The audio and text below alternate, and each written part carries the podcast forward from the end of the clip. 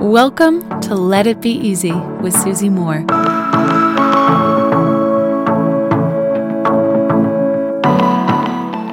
One of the best questions that I've learned to ask, maybe not even voice, but ask in my mind, is this What's happened to this person?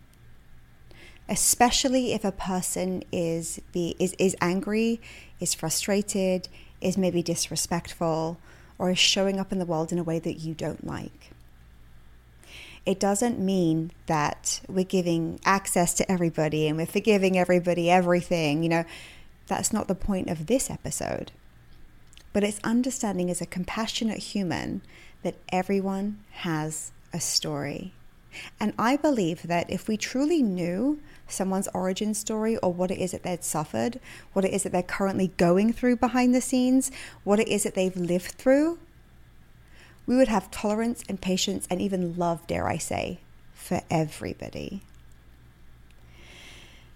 I remember one of the various schools I went to when I was young, there was a girl who was new, and for some reason, she didn't really speak and she didn't make any friends. People thought that she was weird. Kids can be mean, I know.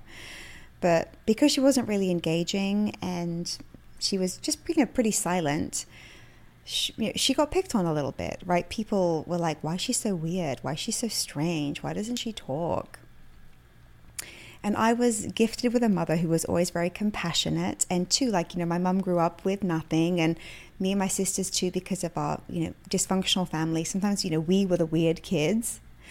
My mum always said, you know, well, you know, what happened to her? You don't know. Why don't you be that? My mum always said, you know, sit with someone lonely at school.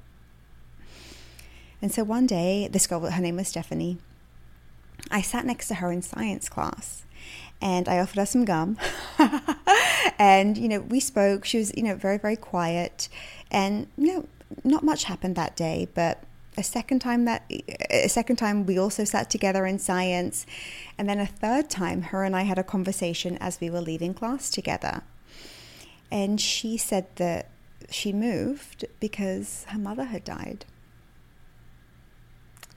her dad moved to be back closer to his family to help with the kids because he lost his wife, and that's why she was new. It makes me emotional now thinking about it because this girl was dealing with so much grief and so much change, and everyone thought she was weird.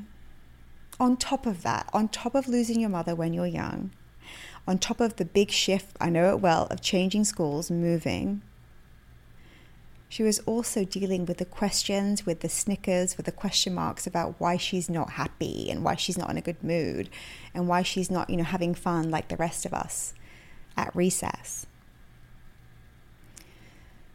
I've never found a situation in my life yet where I've encountered someone I don't find agreeable or I just naturally don't jive with, or maybe I even think, gosh, that person's rude or that person, wow, they were just, they really were snappy. They, they really cut me off in a conversation or they just dismissed me.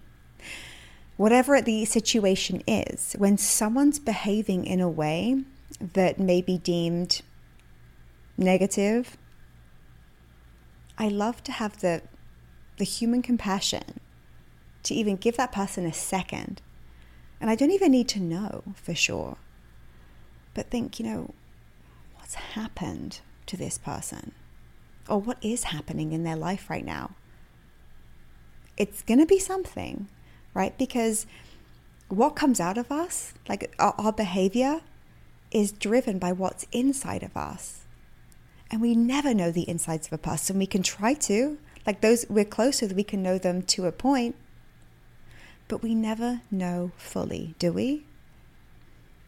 I once worked for a guy too who was generally pretty reasonable, and then for one period he was, dare I say, unreasonable. I don't know, short with us, changing his mind a lot, very little patience.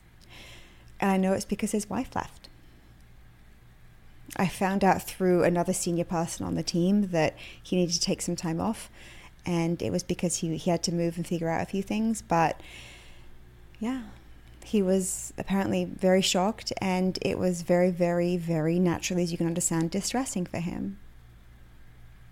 So before we jump to judgment, before we jump to this person shouldn't do that, that person's strange, that person's rude, look, those things may be I don't want to say true, but that you know those experiences can seem real, right? We can go that person, you know, the way that they're behaving, I don't like it, right? But what if the the immediate question that came to our minds instead of, you know, oh f them or whatever, is what's happened or what's happening to this person? We never really know. Until next time, my friends love and ease. If you like this episode, you'll love my free workshop called Become Your Own Life Coach. Head on over to becomeyourownlifecoach.com now, and I'll teach you how to coach yourself through any of life's problems. I'll see you there.